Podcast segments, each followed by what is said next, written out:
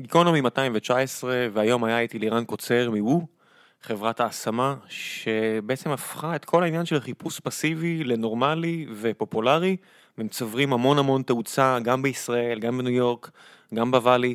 חברה מעולה, היה נחמד מאוד לדבר עם אה, לירן על שוק העבודה, על מה הוא עושה בו, על כל השינויים שאנחנו חווים בת... בתעשיית ההייטק, לפחות מהבחינה הזו, וגם בתעשיות אחרות. אז זה היה זה. ולפני שנעבור לפרק עצמו, אני רק רוצה להזכיר לכם שגיקונומי כוללת גם את בכל יום נתון, שבה אוריאל דסקל ועמית לבנטל ושלל פרשני ספורט אחרים, וגם אני לפעמים, מדברים על ספורט עולמי, ואת ציון שלוש, שצוברת אה, פופולריות מפרק לפרק, שבה יוני נמרודי וזיו להבי ואני מדברים על כדורגל ישראלי. ואיך אפשר בלי נותני החסות שלנו. והפעם זו שוב חברת גיזמו טכנולוגיות. גיזמו, אה, חברה של חברי הטוב נימו רותם, מאפשרת ליזמי חומרה, הארדוור, להגיע מרעיון לאב טיפוס ומשם למוצר בייצור סדרתי במהירות. בעזרת ניסיון רב במכניקה, אלקטרוניקה ועיצוב פלסטיק, החברה פיתחה עבור לקוחותיה מוצרים רבים, אביזרי בית, צעצועים, מוצרי IoT, אינטרנט of things, רובוטים, מכשור רפואי ומה שאתם לא רוצים. אם יש לכם מוצר, בין אם הוא עדיין רעיון בראש שלכם או מסורטט על מפית, אולי אפילו עזבתם כבר את מקום העבודה שלכם והקמתם כבר את הסטארט-אפ, החבר'ה האלה של גיזמו יכולים לחסוך לכם המון המון זמן וכסף כי הם יודעים מה הם עושים. אל תתגלחו על הזקן של עצמכם, לכו למקצוענים, והכי חשוב שתיקחו את המוצר שלכם כמה שיותר מהר לשוק. אל תבזבזו זמן על הייצור בתחילת הדרך, תמצאו חבר'ה שיעשו את זה עבורכם, ואלה בדיוק החבר'ה שצריכים לעשות את זה. באמצעות צוות מהנדסים ומעצבים, הם מזניקים אתכם מרעיון לאב טיפוס, משהו שאתם באמת יכולים לבדוק אם יש לכם ביד בוננזה או שאין לכם. בימים אלה החברה פתחה נציגות בלב קהילת הסטארט-אפים ומציעה פגישות היכרות ללא עלות או התחייבות גם בתל אביב כדי שיהיה לכם נוח להגיע מכל מקום עם הרכבת. אני אשאיר לכם לינק, לכו, תסתכלו, תראו, ושיהיה המון המון בהצלחה. ועכשיו, גיקונומי 219, תהנו.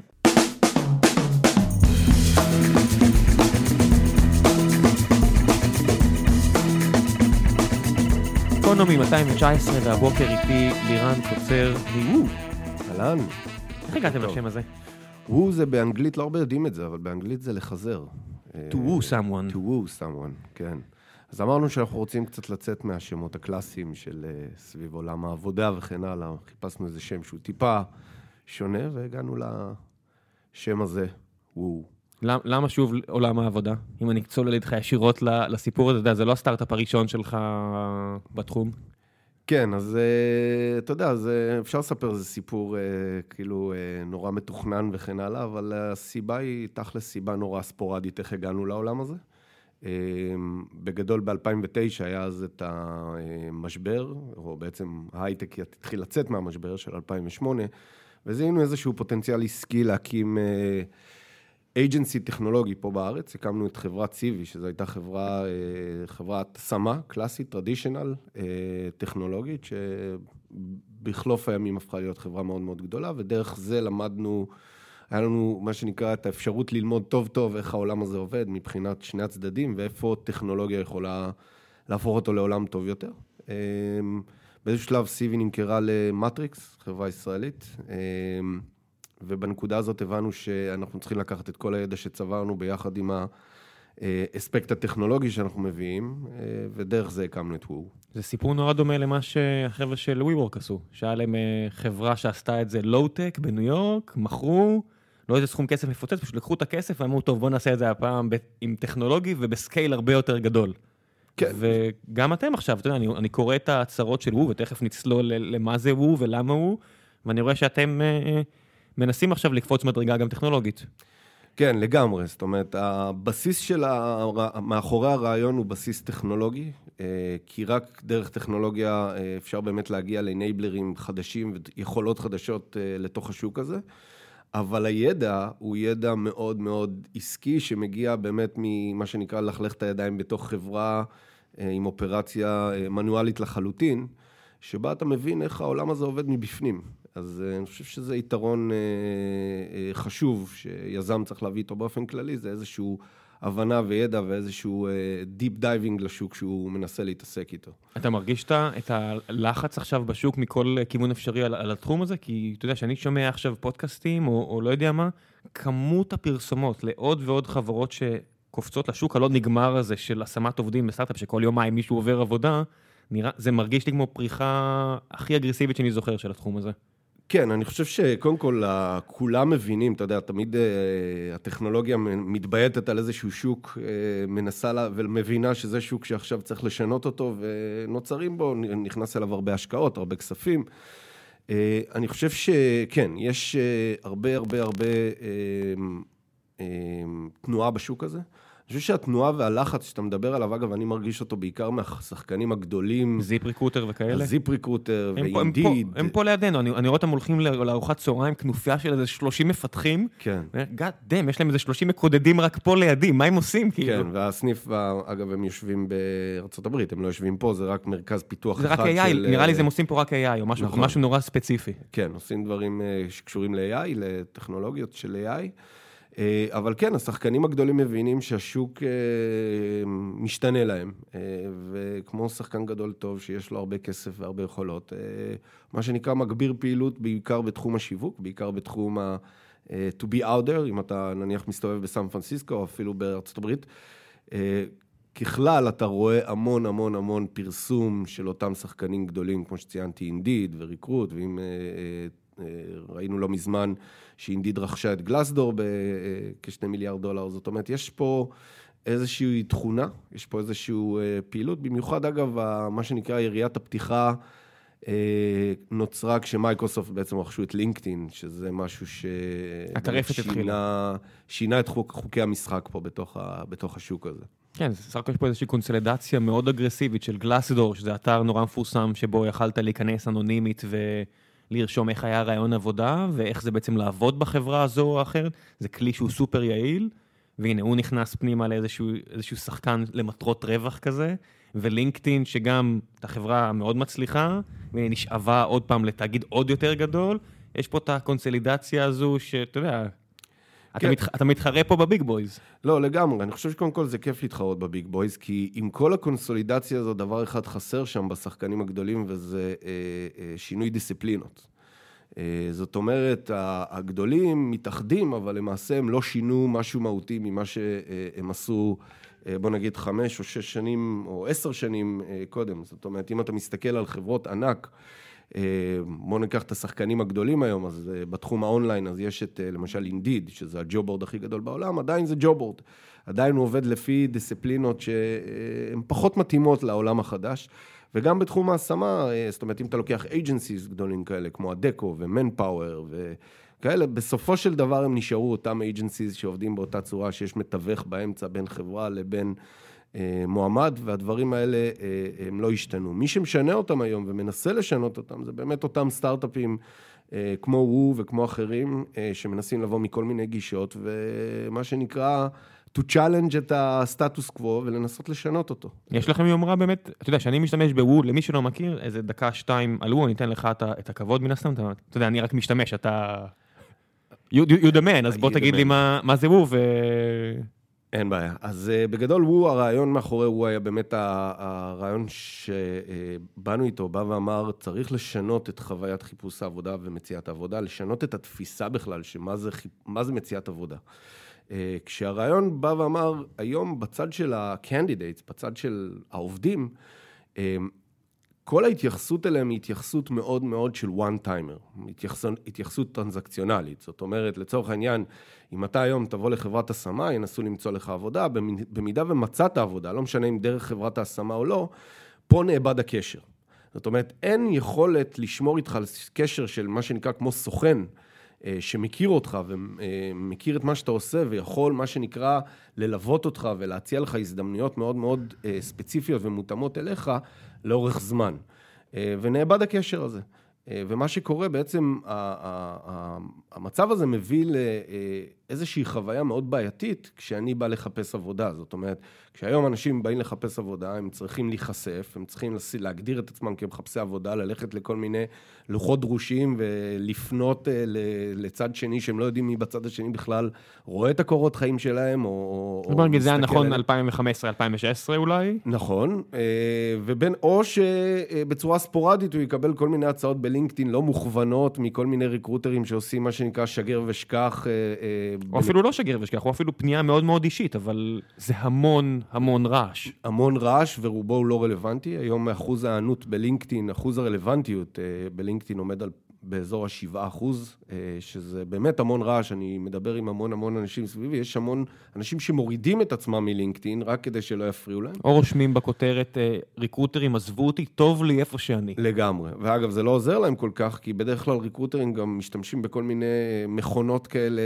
ש... שעושות מה שנקרא spray and pray, שלא בדיוק מזהות את הדבר הזה, וזה יוצר המון רעש. אפשר לדבר על לינקדאין, אבל זו פלטפורמה שיצרה איזשהו מצב מאוד מוזר.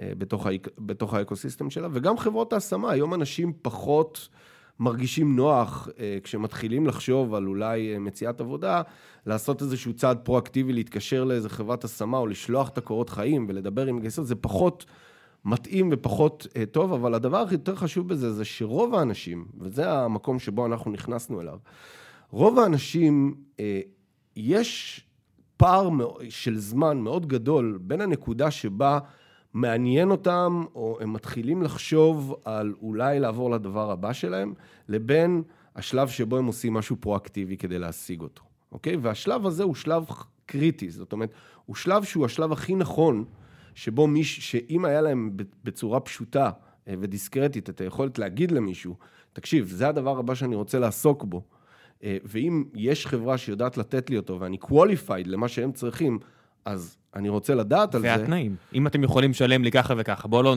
בוא לא נלך סחור סחור, אתה יודע, אני מרוויח איקס. אם מישהו יכול לשלם לי וואי, בואו נדבר. לגמרי, אז השכר זה דבר אחד ממני רבים, אגב, נכון. אה, אולי תופתע לשמוע, אבל uh, בגלל לא, לא שאצלנו לא הפלטפורמה היא, אז בואו רק אני אתן איזה... כן, uh, בגלל זה אני מחזיר אותך לוו. הפלטפורמה היא בעצם פלטפורמה דיסקרטית, שבה אנחנו עובדים כמו אייג'נט, שאתה נכנס למערכת, אף אחד לא יודע שאתה נמצא שם או, או אה, אה, יושב בתוך המערכת, ולמעשה הדבר הבא שאנחנו מבקשים ממך זה מעבר למי אתה, אה, זה מה הדבר הבא שאתה רוצה לעשות. ואתה יכול לבחור המון דברים, החל מסוגי חברות וטכנולוגיות שאתה רוצה לעסוק בהם, וכסף ורילוקיישן וכל דבר אחר. ומפה בעצם הוא רק עובדת בצד השני גם עם חברות. אה, אנחנו virtual agency, ובצד השני בעצם כל פעם שמגיעה הצעה מחברה, שמצד אחד יכולה לעמוד במערכת הציפיות שאתה הגדרת, ומצד שני אתה qualified למה שהחברה מחפשת, בנקודה הזו אנחנו פונים אליך, במידה ומציגים לך מי החברה, איך הם יודעים לעמוד בדרישות שלך, את כל האינפורמציה על החברה, ואתה יכול להגיד לנו בנקודה הזו האם אתה רוצה שנחבר אותך לחברה או לא, במידה ואתה רוצה שנחבר אותך, אה, אנחנו עושים איזשהו introduction פיזי בינך לבין החברה, ומפה התהליך אה, אה, למעשה מתחיל. אז תחשוב על זה שאתה יכול להישאר נורא דיסקרטי, להמשיך לעשות מה שאתה עושה, וגם רק מתוך סקרנות להבין מי או מה, מה הפוטנציאל שלי בשוק, וו זה פלטפורמה נהדרת לעשות את זה, ובאמת היום רוב האנשים שמשתמשים בוו הם אנשים שהם לא בשוק, זאת אומרת, 85% מהמועמדים שלנו, אנחנו היום אה, משרתים כ-50 אלף אה, אנשי הייטק, 15 אה, אלף בישראל וכל השאר בסן פרנסיסקו וניו יורק. 85% מהם זה אנשים שהם לא בשוק. כן, נרמלתם את, ה, את החיפוש הזה, כי פעם, אתה יודע, היית ממורמר בעבודה טיפה, נמאס לך, היית שמח מדי ביום חמישי, עצוב מדי ביום ראשון, ולא היית עושה עם זה משהו, אולי היית מתחיל לענות קצת בלינקדאין. אתם לגמרי, או אתם והקטגוריה של, של המוצרים האלה, נרמלתם לחלוטין את החיפוש הפסיבי. עכשיו זה לגמרי הגיוני, אתה יודע, אם אני עכשיו אגלה שמפ... שה... שהחבר'ה שלי עושים את זה, אני אומר, סבבה, כולם עושים את זה, לא? לא יודע. כאילו, אני לא, כי זה יהיה, בוא נגיד, קיצוני, אבל לגמרי. אני חושב שנרמלנו גם את התהליך הפסיבי, ואני חושב שמעבר לזה נתנו איזשהו כלי שהוא באמת כלי אה, ליחסים ארוכי טווח וליכולת שלך להיות מחפש עבודה פוטנציאלי כל הזמן. אני לא קורא לזה מחפש עבודה במקום האופרטיוניסטי, אבל כן חשוב שתדע מה מצבך בשוק. אה, אני חושב שאחד... או מה מצב השוק. או מה מצב השוק בכלל. כן, זה, לא, זה, לא, זה אפילו לא רק אתה, אתה יכול פשוט להבין אתה יודע, יש הרבה דברים שאתה יכול לעשות עם המערכת שלכם רק כדי להרגיש את השוק. לגמרי. אה, אנחנו גם היום מאפשרים דרך דאטה להבין המון המון דברים לגבי אה, לאן אתה צריך ללכת ומה הדבר הבא שאתה צריך לעשות, ואני חושב שלשם אנחנו מפתחים את הסיפור. אני חושב שאחד מנקודות הסטרס הכי גדולות בחיים לאנשים זה תעסוקה. ואני חושב שהרבה פעמים אנחנו עושים החלטות לא נכונות, אה, אה, בין אם זה אה, לקפוץ להצעה הראשונה שראינו, או לבין אם זה להישאר קצת יותר מדי זמן במקום עבודה שאנחנו כבר לא כל כך פשן אליו, רק מהמקום החרדתי הזה של אני לא יודע מה אני יכול לקבל בחוץ. או אנחנו לא חושבים שיש לנו איזושהי תקרת זכוכית שבתכלס היא לא, היא לא קיימת. אני חושב שוו זה כלי גם... היא לא קיימת, אתה מאמין? הרבה פעמים היא לא קיימת. זאת אומרת, יש אנשים שיש להם חלום לעבוד בגוגל, אוקיי? הם לא מספרים אותו, אגב, לאף אחד. למה הם לא מספרים אותו? כי הרבה פעמים הם לא חושבים שהם יכולים להגיע לשם. והמערכת הזאת, בצורה דיסקרטית, מאפשרת לך להבין מהר מאוד האם גוגל תפנה אליך. אה, גוגל הם אה, אה, למשל אחד הלקוחות במערכת, אז הרבה פעמים אנשים מופתעים להבין שהם qualified דווקא לדברים שגוגל רוצה. אמנם הם צריכים לעבור עוד תהליך, אבל זה מאוד מאוד עוזר להם להבין את מצבם בשוק, ודרך זה לקחת החלטות כן, המערכת יותר HR נכונות. של גוגל, של פייס, של כל החברות האלה, היא כל כך משוכללת, יש שם כל כך הרבה אנשים, שרק להתחיל את התהליך, אם יש משהו שהמערכת שלכם יכולה לעשות, זה פשוט לתת לאנשים את התחושה של, כולם יכולים לנסות. אם. זה מה שאתם רוצים, אתם יכולים לנסות. לגמרי. אין שום סיבה שלא. זה לא... ואם אתם רוצים לדעת מה ישאלו אתכם, לכו לגלאס דור, החברה שדיברנו עליה. אין פה... כאילו, הורידו את כל החסמים, הורידו את הכל. עכשיו, זה מה שצריך, אם אתם רוצים לעבוד במקום הזה, זה מה שאתם צריכים לדעת, זה מה שאתם צריכים לעשות, זה לא בשמיים. נכון. זה בדיוק זה ה- דמוקרטיזציה של שוק העבודה למי שיש לו את הסקילסט, וסקילסט אפשר לרכוש, אז נכון, אני חושב שאגב, ברמת חזון, אני חושב שזה בסופו של דבר לכל, אה, אה, לכל ורטיקל, היום אנחנו נורא ממוקדים בטק, אבל... אה, כמו הרבה מאוד סטארט-אפים כמונו, נכון, כמוכם, לזה כמו... סיבה, אה, אגב, מאוד הגיונית, אתה רוצה להתחיל סטארט-אפ, כמו שגם אתה אה, מתחיל סטארט-אפ, בדרך כלל אתה מתחיל מה-early adapters. early adapters בעולם הטק, אה, אנשי הטק, בין אם זה בצד של ה-employers ובצד של ה-candidate, הם הרבה יותר early adapters לטכנולוגיות חדשות. תמיד הטק הוא קטר של הטמעה של דברים חדשים, ואחריו מגיעים תעשיות חד... אה, קצת יותר טרדישיונל שנכנסות אליהם, ולכן הבחירה בטק היא בעיקר בחירה ב- בסוג הצרכנים. יש גם יותר כסף וגם יש יותר מעברים. אתה יודע, יש ענפים אחרים שבהם יש משכורות גבוהות, אבל לא נהוג לעבור בהם כל כך מהר, ו... ויש הרבה ענפים אחרים שגם אם נהוג לעבור מהר, השכר יותר נמוך, ואז הבשר אצלכם יחסית קטן יותר, אולי יש יותר ממנו, אבל הוא קטן יותר פר טרנזקציה, וגם יש פחות מוטיבציה למעסיקים לנסות דברים אחרים, כי אתה אומר, אם אני כבר גם ככה... נכון, זה, זה, תראה, זה לא עיקר השיקול, כי אני חושב שלצד זה שיש מקצועות אחרים שאולי אה, אה, המשכורות בהם יותר נמוכות, עדיין אם תסתכל על הפרופורציות, כן, אם תיקח חברה קלאסית, אז אה, אנשי הטכנולוגיה אל מול אנשי המכירות והשיווק, אנשי המכירות והשיווק למשל, הם, זה צוות הרבה יותר גדול אל מול אנשי הטכנולוגיה. וגם הרבה, מהר מאוד הם גם מגיעים משכורות יותר גבוהות. בדיוק. כי, כי ה... ה...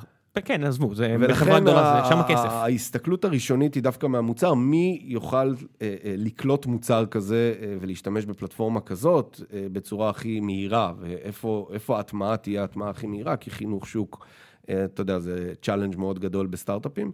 ולכן אני חושב ש tech, ה tech ecosystem הוא, הוא, הוא, הוא, הוא ecosystem טוב להטמיע דברים חדשים ולנסות זה דברים גם לא חדשים. tech, אתם ולכן גם בפלח נורא ספציפי בטק. אתם, הרוב המוחלט אצלכם, או כולם זה מקודדים, לא? לא, אז אנחנו באמת על כל מקצועות ה-R&D, אה, אין ספק שחלק ארי מזה זה מקודדים. נכון, בוא נרחיב את זה למנהלי אנשי מוצר. כן. ואנשי דיזיין, ואנשי אה, QA, ו-DevOps, וכל מה שקשור ל-IT וכן הלאה. זאת אומרת, אבל אנחנו- R&D, זה- זה זה הרוב המוחלט R&D בחברות טק, בדיוק. וזה עם פלח כל כך קטן, אתה יודע, השוק שלכם, הפוטנציאל שלכם, או מה שיכול להיות הפוטנציאל שלכם, הוא עדיין הרבה מעבר לזה. שוק העבודה הוא עדיין הרבה יותר משוכלל ממקודדים. לגמרי. אז גם ההתרחבות של חברה כמו שלנו היא גם התרחבות לוורטיקלים לתעשיות אחרות, אה, כמו שאמרנו, לשיווק ומכירות וכן הלאה, וגם התרחבות גיאוגרפית. היום אנחנו אה, ממוקמים בישראל, סן פרנסיסקו וניו יורק. בהמשך אנחנו הולכים להתרחב לערים חדשות ולמדינות אה, נוספות. כך שמבחינת לאן אפשר להתרחב, אה, אין פה בכלל שאלה, החוכמה היא לעשות את זה נכון ולעשות את זה עם מוצר שהוא מספיק דיפנסבילי ומספיק ומותאם, מה שנקרא, לשוק ונותן את הערך שהוא אמור לתת. אתה חושב גם על, על השוק שאתה עכשיו כל כך בפנים, ואתה רואה את המספרים, ואתה רואה את התנועה, זה גורם לך לחשוב על מצב השוק באופן כללי? באיזה הקשר של מצב השוק? אז אני אגיד לך ככה, אני, אמ, בוא, אני אומר את זה לא מעט, של שמונה שנים לא היה משבר. עשר שנים לא היה משבר, פלוס מינוס. ובדרך כלל כל שבע, שמונה שנים יש איזה אחד. אני אומר, עדיין לא היה אחד. כשיהיה אחד, כי כבר חוויתי איזה אחד או שניים כאלה, באמת, כאילו, שניים, ואני יודע איך זה נראה, אני אומר, מתי שזה יגיע, המשכורות ירדו בצורה טבעית, יהיה פחות מעברי זה, יהיה ככה וככה וככה. זה מה שאתה מרגיש את זה, אתה כאילו חושש מהדבר הזה בתור התפקיד שלך בוו? אה, תראה, אני חושב שכל סטארט-אפ צריך לנסות להבין, אה, קודם כל להבין שהרבה זמן לא היה משבר, ושזה דבר שאומר, כנראה, שוב, אנחנו... אין לי מושג, אני לא- זה, אבל כן. כנראה שבשנים הקרובות יהיה איזשהו משבר או תיקון או whatever, בוא נקרא לזה. אה, ואז השאלה היא באמת מה אתה עושה בנקודה הזאת. אה, ובנקודה הזו אני חושב שהחוכמה של סטארט-אפ היא מצד אחד להיות מסוגל להישאר, או, או, או להישאר עם איזשהו חוסן אה, פיננסי מצד אחד, כי אין מה לעשות, זה הדלק שמניע אותנו, וחוסן פיננסי מגיע גם מהכנסות, אבל גם בעצם מהוצאות. אבל הדבר היותר חשוב הוא לנסות להבין איך אתה מנצל את המשבר. אה, לטובת הסטארט-אפ. לא תמיד אפשר לעשות את זה, זה מאוד תלוי בסוג הסטארט-אפ, אבל אצלנו אני יכול להגיד לך שמשבר גם יכול להביא הרבה הזדמנויות. אה, הזדמנויות כי מה שקורה במשבר זה שבאמת הרבה אנשים, יש תחלופה מאוד מאוד גדולה של אנשים, והדבר הזה מאפשר לך להגדיל את, את, את, הצרכ... את קהל הצרכנים שלך, ואני מסתכל על הצרכנים מהצד של הטאלנטים, ולשרת הרבה הרבה יותר טאלנטים. כך שאם אתה יוצא מהמשבר, אתה מוצא את עצמך בסופו של דבר עם קהל הרבה יותר גדול, שאתה עכשיו משרת אותו לאורך זמן. וכמו שאמרתי, אנחנו לא מסתכלים על ה user שלנו כ one timer. היוזרים שלנו, יכול להגיד לך ש-80 אחוז, מעל 80 אחוז מהיוזרים שלנו שנרשמו לפני שנתיים וחצי עדיין engaged עם המערכת ועם הצעות שמקבלים. ולכן מבחינתנו הדבר הזה הוא, הוא, הוא יכול להיות גם הזדמנות. זה מעניין, כי אתה תמיד אומר, היוזרים שלנו והכל זה על הצד של ה... אה, טאלנטים. של המועסקים. מועסקים, כן. ומשבר כזה יכול בדיוק להש... לה... להסיט את הכוח לכיוון השני. המטוטלת פתאום יכולה ללכת לכיוון השני של המעסיקים. יכול להיות שפתאום המשתמשים האמיתיים שלך יהיו המעסיקים.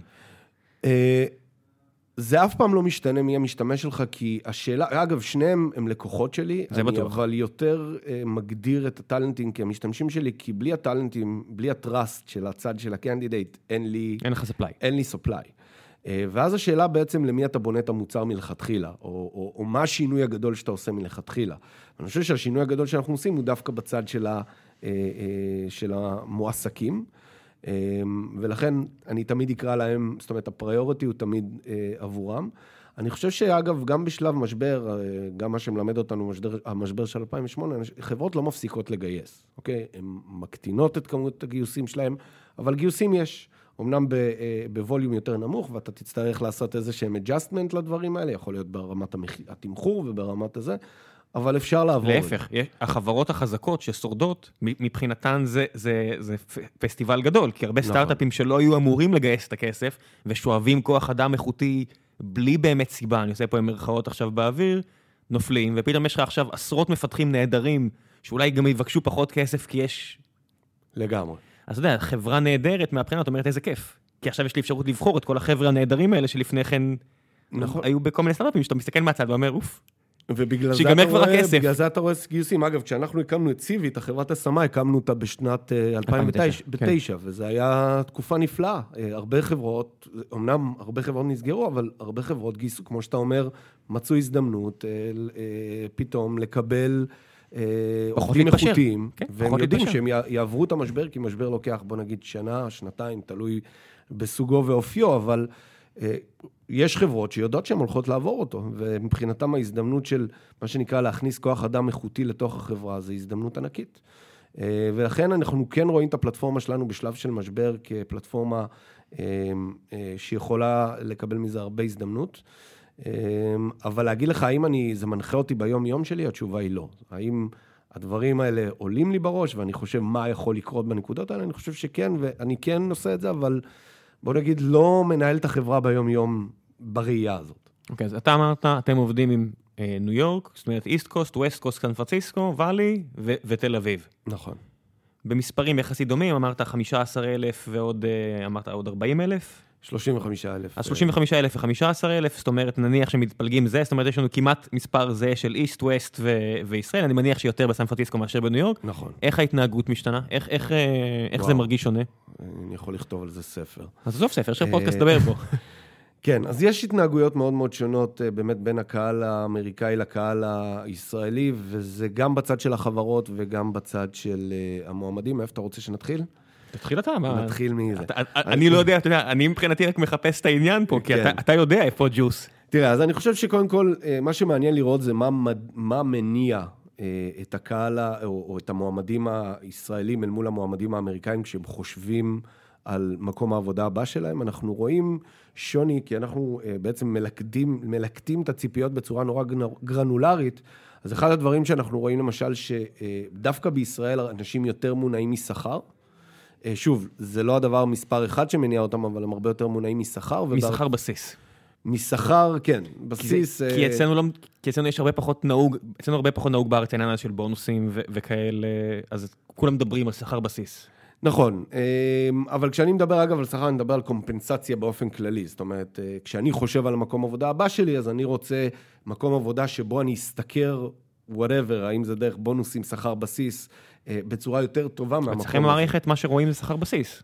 אה, אצלנו במערכת יש שתי אופציות, אתה יכול להגדיר או שכר בסיס, או שאתה יכול להגדיר כחבילת קומפנסציה כללית, אממ. ופה באמת זה נתון לאיזשהו discussion בין המעסיק של כי כל מעסיק אה, מסתכל על חבילת הקומפנסציה בצורה אחרת, חלק עושים את זה כבונוס פלוס שכר בסיס, חלק משלבים גם את ה equity, יש פה כל מיני... equity זה בעצם האופציות שהעובד האופציות, מקבל, נכון. אה, בונוסים זה אם יש, שכר בסיס זה מה ש... שכר בסיס. בדיוק, ולכן כן. אנחנו לא נכנסים ל details הזה, אבל אנחנו כן רוצים את ה ballpark במקום הזה. בארצות הברית אנחנו רואים דווקא חשיבה קצת יותר אסטרטגית על קריירה.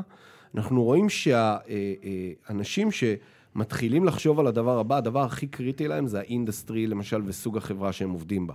זאת אומרת, יש שם הבנה הרבה יותר ברורה, שהבחירות שלך לגבי סוג החברה שאתה נכנס אליה, סוג התעשייה שאתה נכנס אליה, הם הבחירות שבסופו של דבר מעלות את ערך השוק שלך. זאת אומרת, אה, אה, לפעמים אה, כדי לעבור, בוא נגיד, לתעשיית הבלוקצ'יין, בן אדם אה, בארצות הברית יהיה מוכן לוותר על עליית שכר. אוקיי? למה? כי הוא מבין שבעוד שנה, שנתיים, אם הוא אה, אה, יועסק בתעשייה הזאת, אה, הסיכוי שלו שהערך שלו יגדל בשוק הוא הרבה הרבה יותר גדול מאשר עכשיו ללכת לאיזושהי חברה שתעשה לו איזושהי עלייה של 15-20 אחוז בשכר, אבל נמצאת בתעשייה שהעתיד שלה מבחינת עליית הערך הוא מאוד מאוד קטן. אז שם אנחנו רואים חשיבה הרבה יותר...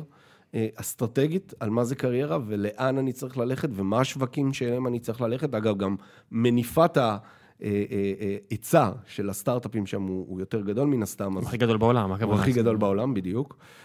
ובישראל אנחנו דווקא רואים חשיבה קצת יותר קצרת טווח, שקשורה באמת ב, אוקיי, איך אני מעלה את השכר שלי בכפי... ב, ב, ב, באופן כללי, התעשייה פה, לפחות מה שאני מרגיש לי, מה, לא יודע מה, 15 שנה או 10, לא יודע כמה שנים אני, אני מסתובב בה, זה אין באמת הרגשה של ניהול קריירה אצל הרוב המוחלט של האנשים. אתה יחסית מהר מאוד מגיע לאזור בטבלאות שכר שאתה אומר, אוקיי, אני לא רואה איך אני עולה פה מעבר, ועכשיו זה כבר נהיה...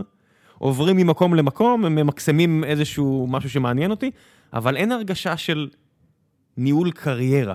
לגמרי. אתה יודע, זה, זה מגיע למצב שאם אני עכשיו רוצה אה, למצוא ראשי צוותים, נניח ואני רוצה לעשות דבר כזה, אם זה בכלל הדבר הנכון מבחינתי לעשות, אני לא רוצה בכלל לנהל, כי אני לא רוצה לקחת סיכון. כמקודד אני יודע שיהיה לי עבודה. והעבודה זה בעצם מתייחס רק ל, ל, לטווח המיידי. ובדרך כלל אני שואל, איפה אתה רוצה להיות עוד חמש שנים? איפה אתה רוצה להיות עוד שנים? זה נהיה שאלה שכבר אני כמעט חושב להפסיק לשאול אותה, כי, כי מעטים האנשים שבכלל מסתכלים אפילו על חמש שנים, שלא לדבר על קריירה שאמורה להמשיך, אמורה להחזיק 40 שנה. כן. זה, אתה יודע, זה, זה ממש מרגיש כמו תעשייה, רוב המקודדים אז כמו תעשייה של אכול, אתה יודע, אכול עכשיו, כי לך תדע מה יהיה עוד, עוד כמה שנים. כן, אז קודם כל, אה, אה, זה נקודה מאוד מעניינת מה שאתה מציין. אני חושב שיש שיפור אדיר, אגב. אה, תסתכל, תראה, זה גם מאוד תלוי לקלצ'ר של חברה שאתה חי בה. כן? אנחנו חיים בחברה, מה לעשות, שאנשים הגיעו לכאן מכל העולם אחרי סבא וסבתא שלי, מהגרים. ניצולי שואה. כן, מהגרים. וכל מה שהיה חשוב רדופים. להם זה תאכל. וההורים שלי כבר, אה, הדבר הבא שהיה חשוב להם זה, אוקיי, אני צריך להיות במקום עבודה טוב, אבל איך אני מגיע שם עד לפנסיה? אה, אז איזה קריירה יש לך כשאתה מדבר על מקום עבודה שכל השאיפה שלך בו היא להיות שם, היא להגיע לפנסיה אה, באותו מקום עבודה? אתה לא חושב על קריירה, אתה חושב על הישרדות. החבר'ה של הדור שלנו, זה חבר'ה שיותר כבר התחילו להסתכל באמת על אני רוצה להיות במקום עבודה שטוב לי, שזה כבר התקדמות, זאת אומרת, אני לא אשאר פה אם לא טוב לי. אה, שזה התקדמות מהדור של ההורים שלנו.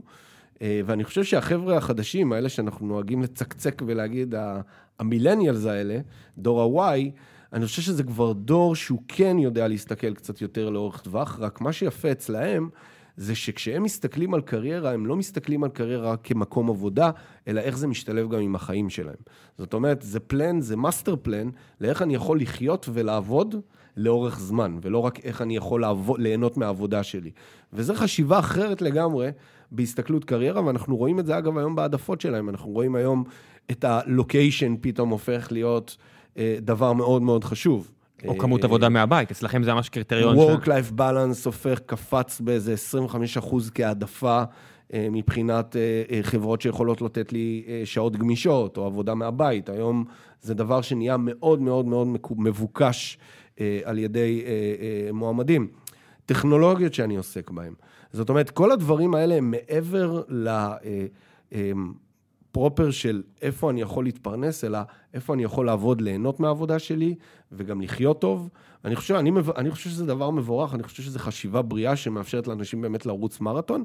הדבר, כמו שאמרתי, שהוא קצת שונה בין ישראל לארה"ב, היא באמת ביכולת שלך להסתכל על קריירה כאיזשהו מסלול אסטרטגי, ואיך אתה קופץ בין הדברים בצורה נכונה. וכן, אני חושב שבישראל עוד לא הפנימו אנשים לפעמים שמעברים בין, בין טכנולוגיות ובין תעשיות, הם מעברים קריטיים כדי להגדיל את הערך שלך. זאת אומרת, אתה חייב להישאר באדג' הטכנולוגי, אתה חייב להישאר בתעשיות שהם עכשיו הקטרים של, ה, של הטכנולוגיה, והדברים האלה, מי שיודע לקפוץ ולעשות את הקפיצות האלה, סתם למשל, הסתכלנו, אנשי, אנשים שהם בתעשיית הבלוקצ'יין היום מוערכים מבחינת מה שחברות מוכנות לשלם להם, הוא כמעט 25 אחוז מעל כל תעשייה אחרת. אחריה מגיעה תעשיית האוטומוטיב, ואחריה מגיעות כל תעשיות אחרות, אבל אתה רואה את ההשפעה של התעשייה שבה אתה מייצר את הניסיון שלך, אל הערך שלך בשוק. עכשיו, אני חייב להגיד, גם אין היום כלים שעוזרים לי להבין את הדברים האלה. ואנחנו באמת, אחד הדברים שאנחנו עושים, זה מנסים לעזור לך להבין את זה. יש את הטבלאות האלה של כל החברות השמה, אבל זה כבר, זה מרגיש לי כל כך outdated. זה נורא יודע, נורא... עזוב כן. את זה, אפילו שטחי. העמודות האלה של שנות ניסיון, אתה יודע, שמישהו אומר לי, שאני שואל אותו, עושים איזושהי שיחה מקצועית, הוא אומר לי, יש לי שבע שנות ניסיון, ואני אומר, אוקיי, זה לא מעניין אותי. נכון. זה כל כך לא מעניין אותי, אתה יודע, יכול להיות יבוא בן אדם עם שנתיים ניסיון, שיהיה כל כך הרבה יותר טוב, ברוב המוחלט של התחומים, מלבד באמת תחומים מסוימים, שבאמת ניסיון מדבר, זה, זה, זה נראה לי כל כך מיושן. טבלאות אה, השכר הם כלי אה, פיארי נפלא. אה, אני לא חושב שאפילו זה כבר פיארי, אני חושב שזה כבר, אפילו כבר זה כבר לא עושה את העבודה. אני לא יודע כמה אנשים קוראים אותם ומה הם מוצאים בהם, אבל זה משהו נורא גנרי, הוא נורא לא ספציפי. יש כל כך הרבה ניואנסים בתוך הדבר הזה של מה בסוף השכר שאתה תקבל ומה הערך שלך בשוק. כמו שציינתי, התעשיות שאתה מגיע מהן, הטכנולוגיות שיש לך בעיסוק בהן. שנות הניסיון שלך הם חלק מאוד מאוד... מינורי בתוך, אני יכול להגיד לך שאנשים שיש להם ארבע שנות ניסיון, אבל עבדו בחברות נורא אג'יות ובתעשיות נורא נורא דומיננטיות, אל מול בן אדם שיש לו 15 שנות ניסיון, אבל עבד בחברות הרבה פחות אה, מעניינות או מתקדמות, הערך שלו בשוק יהיה יותר ויש נמוך. ויש פה עוד משהו שיש נטייה, אתה יודע, יש הבדל בין סיבתיות לנסיבתיות, ואנחנו רובנו טועים בזה, ואז אנשים אומרים, רגע, יש לי 20 שנות ניסיון, אף אחד לא מציע לי עבודה, כנראה שזה בגלל שאני זקן, או בגלל שיש לי 20 שנות ניסיון.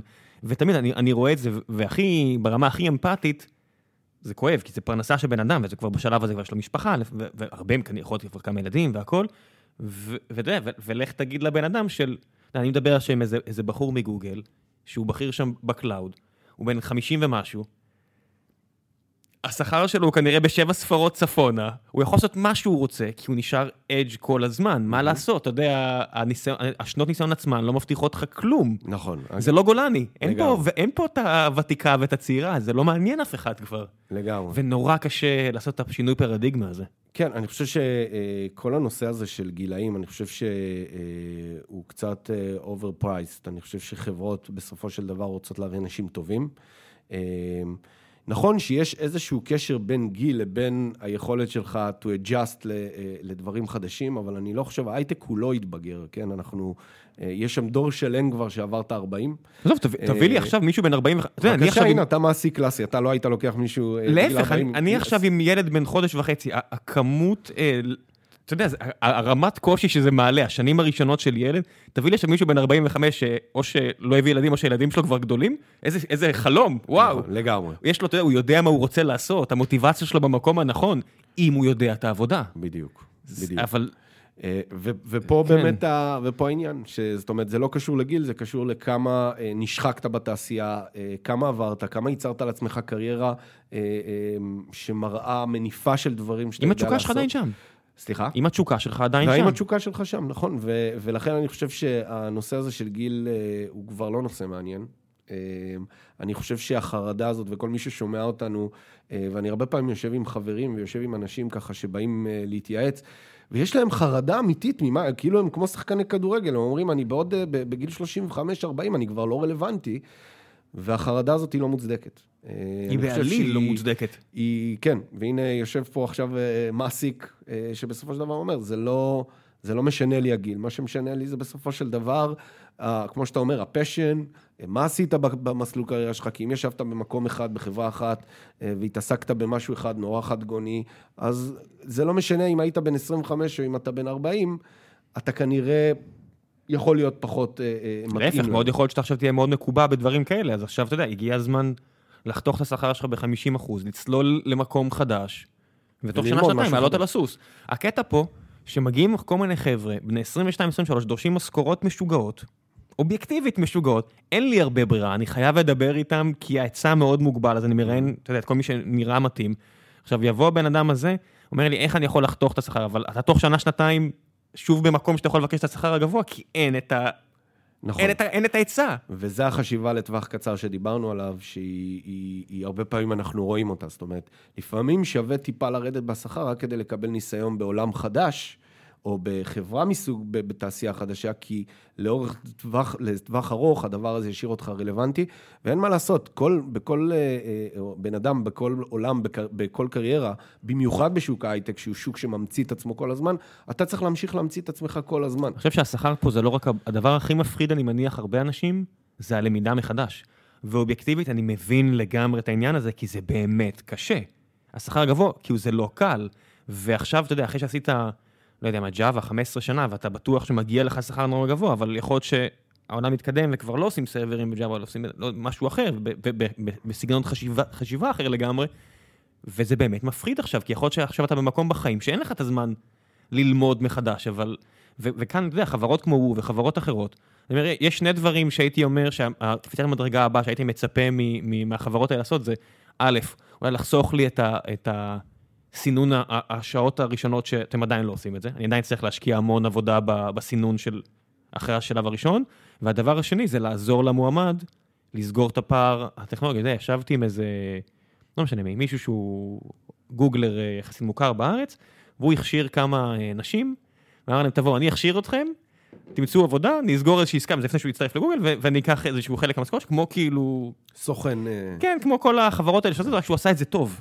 כן. ובוואלי זה כבר כן נהיה אישו של, מבינים כבר שלא חייב תואר בשביל לעבוד ברוב המוחלט של העבודות. זה לא, מעטים אנשים שהם אלגוריתמיקאים. אני אשמח אם כולם יהיה הבנה אלגוריתמיקאית טובה, אבל מעטים אנשים שבאמת צריכים את זה, ואף אחד לא עוזר לך, אף אחד לא מכשיר אותך, אז אתה יודע, אז לי נורא קל להגיד, כן, לכו ללמוד בבלוגים, לכו ללמוד ביודמי, לכו ללמוד פה ושם, אבל זה אובייקטיבית נורא קשה להתחיל. אנשים אומרים לי, איפה להתחיל? וזה זה, סופר קשה. זה מעניין מאוד, הסיפור הזה. אני חושב שאגב, פה אחד הדברים שאולי שווה אה, דווקא להכניס, זה באמת איך טכנולוגיה עוזרת במקומות האלה. אה, כי אחד, המצב הוא יותר גרוע מזה, ממה שאתה מציין. יש אנשים שמאוד מאוד מוכשרים, אה, ובסופו של דבר, אם אתה מסתכל על הרזומה שלהם, אתה לא תראה שם את, את, את הטאלנט שבהם. ואחד הבעיות של איך שעולם הריקרוטינג עובד, זה מה בסופו של דבר מגייס או מנהל מגייס. הוא רוצה להביא בן אדם שיודע לעשות את העבודה. הצורה שלו להגדיר מי הבן אדם שיודע לעשות את העבודה, זה דרך איזשהו סט של קריטריונים. איקס שנות ניסיון, למד באוניברסיטה הזאת, המעסיק, בדיוק. לא, לא, אני אומר, והמעסיק הנוכחי שלו, שזה יכול לשקר בהרבה מקרים. המעסיק הנוכחי שלו, סוגי החברות, ואז אתה אומר, רגע, האם סט הקריטריונים האלה שכרגע הוגדר, האם הוא באמת מכסה את הקהל שיכול לעשות את העבודה? אני אתן לך דוגמה אה, מאוד מעניינת, הגיע אלינו לקוח, ביקש אה, אה, בן אדם עם שבע שנות ניסיון בטכנולוגיה מאוד ספציפית, בעולם מאוד מסוים. שבע. שבע שנות ניסיון. למה שבע? מינימום שבע, ב, כן, מינימום שבע okay, אוקיי, שנות okay. כן. ניסיון, שגם זה שאלה. למה שבע? שבע שנות ניסיון בטכנולוגיה שקיימת שלוש שנים, כן, כן. זה ידוע שזה הקטע של מעסיקים. גם זה יש כאלה. כן. ואז אה, אה, אה, מי שטיפל בזה, זה קרה בארצות הברית, מי שטיפל בלקוח הזה, קם בבוקר וראה שהרובוט שלנו, שזה אלנה, המגייסת הווירטואלית, שלחה לו בן אדם עם שנתיים ניסיון. אמרנו, אוקיי, הוא הולך לכעוס הבחור, אבל למה, למה היא שלחה לו, הטכנולוגיה AI, למה היא שלחה לו בן אדם עם שנתיים ניסיון? ואז הסתכלנו שמה שקרה שם זה שהבן אדם נתן ללנה גם access GitHub שלו, ש GitHub זה המקום של ה open source, איפה שהם אה, גם מייקרוסופט. אה, גם היום זה מייקרוסופט, נכון. כן. ולנה נכנסה שם ל GitHub, והיא ראתה שהבן אדם כבר שמונה שנים מייצר פרויקטים מדהימים בטכנולוגיה הזאת, ב open source, שהמון המון אנשים משתמשים בה, אבל נכון שברזומה שלו הוא סיים אוניברסיטה אה, לפני שנתיים, ויש לו רק שנתיים ניסיון. נחש מה, הבן אדם הזה בסופו של דבר התקבל לעבוד שם, ואין לו שבע שנות ניסיון על הנייר, יש לו שנתיים. מי היה מסוגל ללכת ולהסתכל על ה GitHub שלו? הוא לא היה עובר שום pre-screening של אף מגייס whatsoever, כי אין לך את של אף מגייס היכולת. מקצועי, נכון. אף מגייס מקצועי, ואתה אומר, יש היום המון רבדים בבן אדם, בעובד, שאנחנו לא מכירים אותם, או אין לנו את היכולת בכלל לגשת אליהם ולהבין אותם. נורא גם קשה לפרוץ את, ה, את המעטפת של מי עשה מה בתוך כל חברה, כי נורא קל לפסול חברות שהן לא סקסיות. לגמרי. אתה יודע, יש חברות בארץ פה לידינו. אני אתן לך דוגמה, ואולי יכעסו עליי החבר'ה שקשורים לחברה הזאת. ironSource, חברה מפוארת מבחינת הכנסות והכל, והיא בנויה ככה, כמו כל החברות הגדולות, שיש לך X אנשים מדהימים, Y אנשים בסדר, ו-Z אנשים שאתה אומר, אני לא רוצה אותם. ואתה לא יודע מי זה מי. כי האנשים שעושים את האופרציות הגדולות האלה, שמרוויחות מלא כסף, אתה יודע, כמה קל לפתור את האמדוקסים של העולם, כמה קל לפתור את ה... את ה... כל החברות האלה שאתה אומר, אה, אני רוצה רק מסטארט-אפ של שתיים וחצי עובדים, כי אני יודע שהוא עשה את העבודה.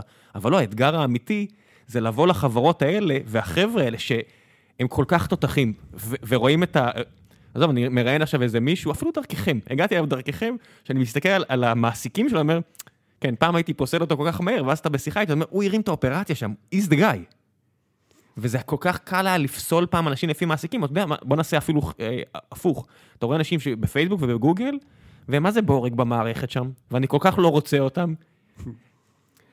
זה נכון, יש... אה, נורא קשה, זה אתגר נורא גדול עבורכם, לעזור לי להבין מי עשה מה בתוך החברות האלה. אה, זה אתגר אדיר עבורנו, אה, כי יש פה, תראה, יש פה שכבה אחת של התאמה של קלצ'ר בין חברות, באופן טבעי, לצורך העניין, אם עבדתי בבזק, בוא נגיד 14 שנה, כתוכניתן, אז אולי חברת סטארט-אפ נורא נורא קטנה של חמישה אנשים, יהיה לה מאוד קשה לקחת אותי. למה? כי אני התרגלתי לאיזשהו סוג של אה, אה, התנהלות מסוימת נכון. בחברה מסוימת. זה הצל, השלב הקיצוני שבו המערכת או הטכנולוגיה צריכה להבין שאין התאמה נכון. אה, על בסיס חברה. בוודאי. אבל, כמו שאתה מציין, ואתה מציין בצדק, יש המון אנשים מעולים בחברות שאנחנו אולי קוראים להם, ואני שם פה מירכאות, אי אפשר לזה, לא סקסיות, אבל אנשים מעולים, שבסך הכל אה, אה, נכנסו לשם ועשו את ההחלטות שלהם, וזה בסדר גמור, כי גם בחברות האלה יש תפקידים מרתקים, כמו שאתה אומר. אה, ואנחנו, הם לא על הרדאר שלנו, למה? כי אנחנו הורינו, המנהל המגייס אמר לרקרוטרית, אל תביאי לי מגייס, אה, אה, אנשים מחברות... מעל מאמדוקס, אלף עובדים. אה, עזוב. אם אתה ציינת את זה עזוב, כרגע. מעל- מעל אלף עובדים. ואני חושב שפה בדיוק זה עוד מקום שהטכנולוגיה לגמרי נכנסת, והיא צריכה להבין גם נושא של קלצ'ר בין חברות, אבל גם בדיוק מה עשית בחברה, ומה הדברים המאוד, בניואנסים המאוד מאוד קטנים, שלמגייסת, אגב, אני לא מאשים אותם, פשוט אין להם את הזמן ואת היכולת ואת עזוב, יודע, אין- ה capacity, אין להם את המידע הזה. ואת. המידע לייצר את הדברים האלה. ישבתי עם אחד ה-CTO ים החזקים בארץ, באחת החברות המפוארות שצמחו פה בשנים האחרונות, והוא אמר לי שיש להם טריק בתוך החברה, ואני מקווה שאני לא אה, הורס פה את את את את ה playbook של החברה שלו, שכל מי שמגיע אליהם לעבוד, הם מבקשים ממנו להמליץ על חבר'ה אחרים אה, מהמקום עבודה הקודם שלו. ואז אחרי X אנשים שממליצים, ברגע שאותו בן אדם מקבל מספיק המלצות מכל מיני גורמים, הם יפנו אליו בעצמם, בלי כלום. ו... ואתה יודע, ואני חושב שזה כן, עכשיו גם אנחנו עושים את זה, והנה, אני אתן לכם טריק, תעשו את זה גם אתם, מי, ש... מי שמאזין. בסופו של דבר, אתם, החברות כמו של וו וכל החברות האלה, כנראה יצטרכו לעשות את זה במקומי יום אחד, ופשוט לקבל את, ה int... את- את המידע, את המודיעין על האנשים בתוך החברות, מי טוב ומי קשקשן. לגמרי, אז תראה, זה, זה עולם אה, מעניין, כי, כי לשם בעצם הטכנולוגיה הולכת. ה-objective number one היום של הטכנולוגיה שלנו היא לנסות לפגוע, מה שנקרא, בין החיבור הראשוני לראיון הראשוני. זאת אומרת, אני רוצה, אם היום הסטטיסטיקה, הסטטיסטיקה הרי היא נוראית, אם אתה היום תקבל, תשים, תפרסם בלוח דרושים. ברור, אוקיי? בסוף הנה, תקשיב, בזמן שדיברת, פנתה אליי, איך קוראים לה? רוני, מאצלכם, שלחה לי מייל, כי אנחנו מחפשים משרה בוו. זה, אתה יודע, אני מדבר עם רוני או אני או דורון, לא יודע מה, אני מניח שכמה פעמים בשבוע. הנה, בזמן שדיברת, 9.47, לפני 20 דקות, רוני שלחה לי מייל. רוני כן. מאצלכם. נכון. כן, זה קורה, אה, אתה יודע, אין מה. לעשות. אמ, אבל בגדול, אני חושב שהמטרה, ה-holy grail של הטכנולוגיה היא לנסות באמת לנחש או to predict מהו הבן אדם שהוא ultimate ל-hire. יעבור את כל הרעיונות, גם הטכנולוגיים וגם האישיותיים. יש פה הרי כמה משוכות שבסופו של דבר בן אדם צריך לעבור. היום אנחנו מנסים להבין האם הוא qualified למשרה. אחר כך אנחנו רוצים להבין האם בסופו של דבר זה הבן אדם ש-will be hired על ידי החברה, וכמות הזמן שמושקע היום בלפילטרינג הזה, החל מהפילטרינג הראשוני, שאתה מקבל CVs ואומר לא וכן ולא וכן, בג'וב בורדים, היום הסטטיסטיקה היא 97% אומרים להם לא, אה, שזה המון. אנחנו רוצים להגיע למצב שקודם כל, כל מועמד שאתה מקבל מוו, אתה תגיד לו כן, ואתה תרצה להתקדם איתו. אנחנו היום בטופ של הסטטיסטיקה מבחינת ה-accuracy וסוג המועמדים שאנחנו מחברים לשלב ל- הראשוני הזה. לעסקים, בדיוק לשלב הראשוני. השלב השני שאנחנו כבר עכשיו עובדים עליו, זה איך אנחנו גם אה, נותנים לך ודאות כמעט אה, אה, אה, מלאה, שהבן אדם הזה will be hired. כי עדיין יש פה שלב של רעיונות שאתה עושה. לא, שמע, ודאות מלאה, בוא, אם תביא אותי ל-10-20 אחוז, אני... זה כבר יפה. זה נכון. כבר חסכת לי 20 אחוז מהזמן שלי בשבוע. לגמרי, לא- אז אני מדבר כמובן מן הסתם על vision, ואגב, אני חושב שהנושא הזה של אה, התערבות אנושית אל מול מכונה, אני אף פעם לא רואה את ההתערבות האנושית כמשהו שהוא לא יקרה. זאת אומרת, אה, תמיד שואלים אותי, מה, בסופו של דבר אלנה הזאת שבניתם, היא, אה, אה, לא יצטרכו אנשים מתוך החברה לראיין? האם על זה אנחנו מדברים? האם לשם אתם לוקחים את הדברים? התשובה היא לא. אני לא חושב, כל עוד מבנה החברות נשאר כמו המבנה של היום, ויש סיכוי שגם מה זה חברה זה דבר שהולך להשתנות, אבל כל עוד הדבר הזה נשאר כמו שהוא היום, שבן אדם מגיע למשרד ועובד עם קבוצה של אנשים... זה כימיה, כימיה נורא קשה לבדוק. וכימיה, אף מכונה, או, או לפחות אף מכונה בעידן ה-4SIN, כן. לא תצליח uh, to predict. כי, כי אתם פה... לא יודעים מה יש אצלי. אתם יודעים... בדיוק, אנחנו יכולים כן. לשים עליך אלקטרודות ולנסות לעקוב אחריך 24/7 במשך uh, חמש שנים כדי להבין את ה-behavioral שלך ולהבין אם יש פה איזשהו chemistry שייבנה uh, ומה המט שלו, אבל זה לא ישים וזה לא הגיוני. ואני חושב שגם, שוב, היום, איך שחברה בנויה, הנושא הזה של להיפגש עם בן אדם ולהתראיין אה, אה, אה, ולבדוק את הכימיה ולהסתכל מסביבך ולהסתכל, ולדבר עם אנשים, זה דבר שהוא irreplaceable, ואנחנו לא מתיימרים כרגע לנסות להחליף אותו. המתחרים שלכם כן מתיימרים לזה? לא, אני לא חושב שאף אחד מתיימר אה, אה, לעשות את זה. יש היום אה, כל מיני אה, אה, שחקנים שמנסים למשל למקן את הראיונות. אוקיי? אמ, זאת אומרת, במקום שבן אדם יבוא לראיון, שולחים לו איזשהו אה, שאלות כאלה והוא עומד מול מצלמה והוא מתראיין. אני יכול להגיד שלדעתי הדבר הזה הוא, הוא לא טוב, כי הוא בסופו של דבר גורם להרבה אנשים שהיו יכולים להיות רלוונטיים לא להתראיין. אה, אנשים רוצים... false negative. זה false negative, זה גם גורם לאיזשהו experience שאני אה, אה, דיברתי עם מספר אנשים שעברו את התהליך הזה, זה experience קצת לא נעים. אה, כי יש איזושהי ציפייה מהצד של המועמד בסופו של דבר ל-human interaction היום בחברה. הוא לא רוצה להחליף את זה, הוא רוצה את ההתחלה, אין ספק, את נקודת ההתחלה הוא רוצה לעשות מול מכונה, לצורך העניין מול וו, שהוא תראה לו את ההזדמנויות הנכונות. כן, אבל מיד אחרי וו כבר יש פנייה, ואם הפנייה, ככל שהפנייה אישית יותר, ככה הסיכוי, אתה יודע, יש פייסבוק נורא טובים בזה, שהם שולחים לך הודעה. וכאחד שמתעסק בזה לא מעט, אני כבר יודע לזהות את הבולשיט מרחוק, שהם עושים הודעה מיוחדת לך. ראינו דברים שעשית פה ושם, וזה נורא העליב אותנו, אז אולי בוא תדבר איתנו. יפה, כן. יפה, עבדתם על זה יותר מארבע דקות, אני רואה, בין כן. ארבע לשבע דקות עשיתם את ההודעה הזאת, אני מתרשם. מה שנקרא, מיקנו את הפרסונליזציה. אז לא יודע אם מיקנו, אבל אתה יודע, זה כנראה חצי מיקון, כי כן. כנראה מישהו פשוט מכניס את ה... בנקודות הנכונות, ראיתי אותך בחברה הזאת והזאת, ומאוד אהבתי את מה שעשיתם, שאני אומר, יאללה, יאללה, סוסו מפה, זה לא-, לא-, לא ראיתם ולא בטיח, אבל זה עובד. אי אפשר לשקר שאנחנו בני אדם, וככל שהפנייה יותר אישית, ככל שבאמת מישהו, אני מרגיש שמישהו הקדיש מחשבה על הפנייה הזאת, אני גם אקדיש מחשבה מהצד שלי. לגמרי. כל עוד זה לא נהיה מגוחך, כי גם ראיתי כבר את זה. וחשוב לציין, וזה משהו שכל מעסיק צריך לקחת אותו ולשמור אותו ולזכור אותו טוב טוב, מקום עבודה הוא קודם כל מקום חברתי. וכמקום חברתי, כ-social environment, ה-human interaction הוא סופר קריטי. אמ, ולכן אנחנו לא מתיימרים להחליף אותו, להפך, אנחנו מתיימרים רק לדייק אותו ולחבר אותו יותר נכון, ולייצר אינטראקציה אמיתית בין שני הצדדים, ולא כזאת ספריין פרייט ושכולם, אה, מה שנקרא, מספימים את כולם. אמ, זה גם, אתה יודע, הרבה פעמים אה, אה, שואלים אותי כל מיני שאלות כאלה לגבי איך מעסיקים תופסים את הדבר הזה בכלל. אמ, את מה? את, הנוס, את הפלטפורמה כזאת, כמו וו, שפתאום נותנת לעובדים להיות אה, אה, אה, דיסקרטיים ולחפש עבודה, והאם זה יוצר אופורטיוניזם בצד שלהם, ואני תמיד בא ואומר, אה, אתה יודע, אני רואה הרבה, הרבה תגובות של, אה, של אה, חברות, גם פה אתה רואה שינוי מאוד גדול בין ישראל לארה"ב. בישראל הייתה נטייה בהתחלה לקצת פאניקה אצל חלק מה... אצל חלק מהחברות שבאנו והצגנו להם את הפלטפורמה הזאת, היו אפילו אה, מנהלים מגייסים שהגדילו לעשות ואמרו, תקשיב, אם אני הולך לעבוד עם הפלטפורמה הזאת, אני מבקש שאף עובד שלי לא יוכל להיכנס לפלטפורמה הזאת. עכשיו, כמובן שזה לא, אה, כמובן שזה לא דרישה שמישהו יכול להיענות עליה, היא לא חוקית אגב. אתם כן, אתם כן מונעים ממני לראות עובדים שלי, מן הסתם. ב- בוודאי. כן. כי שוב, המטרה שלנו היא לשמור על דיסקרטיות, אתה גם לא רוצה, שוב, זה מן הסתם מונעים ממך להיות, מהעובדים שלך להיות מוצגים בפניך, זה דבר בסיסי שאנחנו צריכים לעשות. אגב, זה לא רק אנחנו, גם כל חברת השמה וכל דבר, כל שירות אחר. אבל הדבר היותר מעניין הוא שאתה רואה שבסופו של דבר יש את אלה שמנסים בכל כוחם למנוע מהעובדים שלהם להבין מה קורה שם בחוץ, ואתה רואה שיש חבר'ה, הייתי אצל איזה מנכ"ל בסיליקון וואלי, אצל היזם, שהוא ראה את הפלטפורמה, הוא נורא התלהב ואמר לי, תקשיב, אני מבקש שתשלח לי אימייל שאני רוצה להפיץ אותו לכל העובדים פה, שכולם ייכנסו לוו. הוא אומר, כי מבחינתי, אני רוצה לדעת שאנשים שנמצאים פה זה אנשים שרוצים להיות פה, ואין שום דבר... אתה אומר להפך, אני רוצה לדעת כמה פונים לעובדים שלי, לא כדי אה, להתבאס מזה, אלא כדי לדעת שאני פגעתי טוב. כדי, בדיוק, כדי, כי עובד שלי שאף אחד לא פונה אליו, אני, אני קצת מתחיל לחשוש. או שאני מתחיל לחשוש, או שהוא נמצא אצלי מהסיבות הלא נכונות, כאילו, לא, כנראה טעיתי.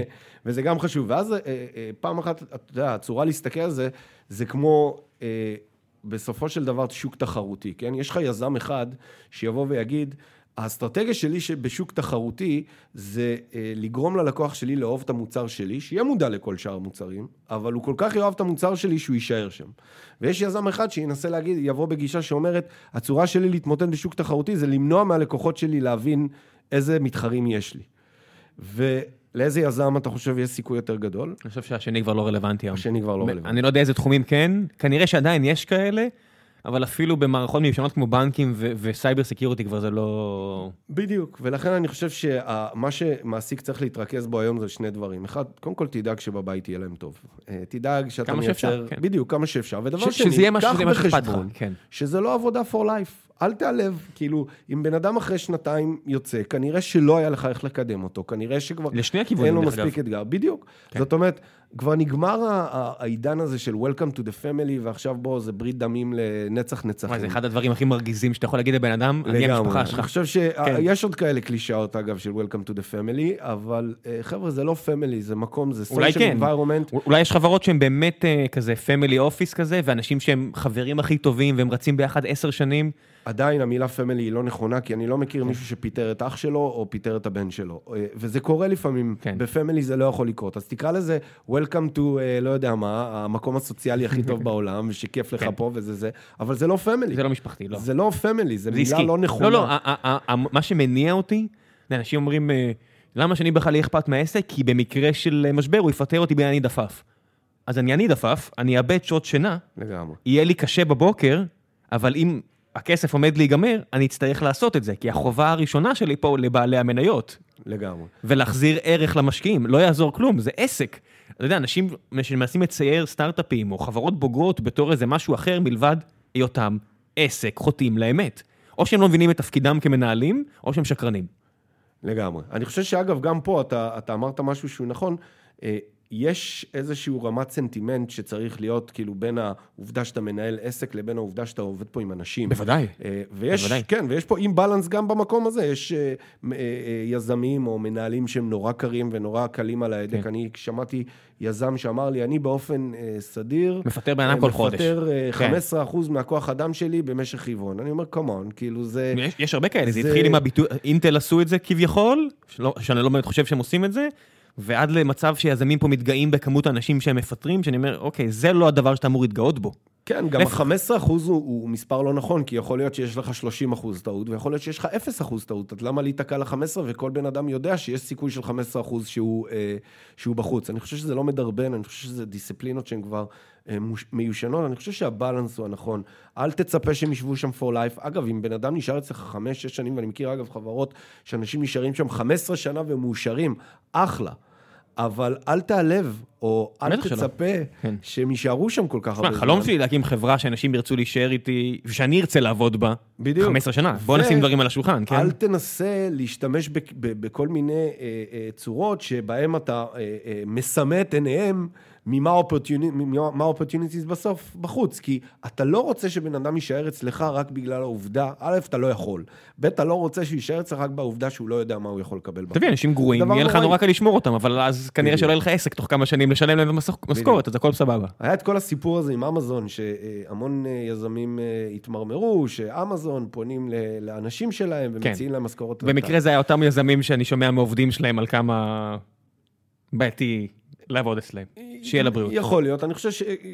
כנראה שזה גם קשור לנסיבת הזאת, אבל אני לא חושב שאמזון הרסה את השוק, ואני לא חושב שאנשים... השוק, איזה... אני לא חושב שאנשים עזבו בגלל שאמזון הציע להם 5,000 שקל יותר. להפך, עוד אנשים ייכנסו לתעשייה.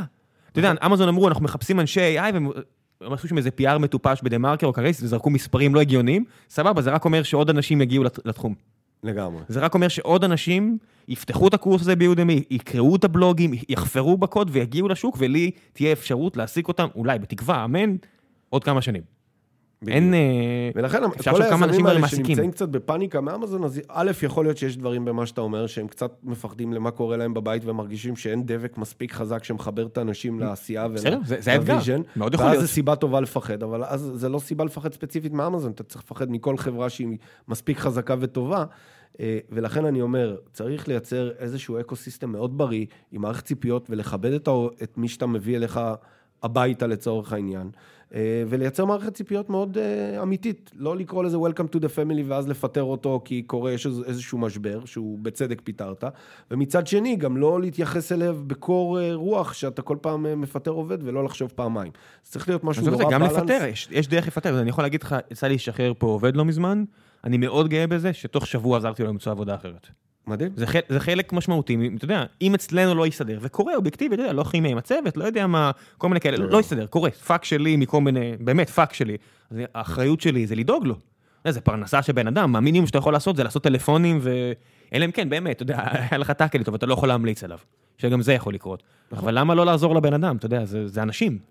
זה אנשים שהיית איתם עשרות, מאות, ולעיתים, אתה יודע, אלפי שעות לאורך החיים שלך, זה, תחשוב, לגמרי.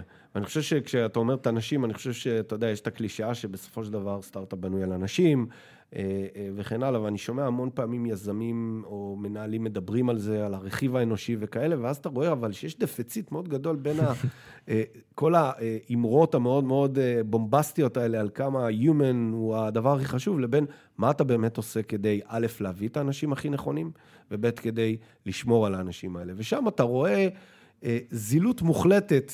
או, או, או, או ניסיון לקצר או לעשות שורטקאטים מאוד מאוד גדולים, גם בתהליך הריקרוטינג עצמו. אה, החל מ... עם מי אתה עובד, אה, דרך איזה מקורות אתה עושה, כמה אתה משקיע בדבר הזה, כמה אתה באופן אישי נכנס לתוך התהליך, דברים שהם סופר חשובים בקליטת האנשים, לבין אם שוב, שימור העובדים.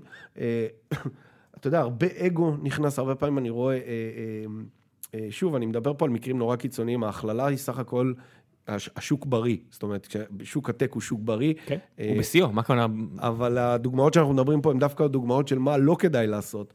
אני חושב שהיה אה, אה, יזם שאמר לי, אם היה איזה מועמד שהתלבט בין כמה חברות, אז האמרה שלו הייתה, אם הוא לא חושב שהמקום שלי זה המקום היחידי שהוא צריך לעבוד פה, הוא כנראה לא צריך לעבוד פה.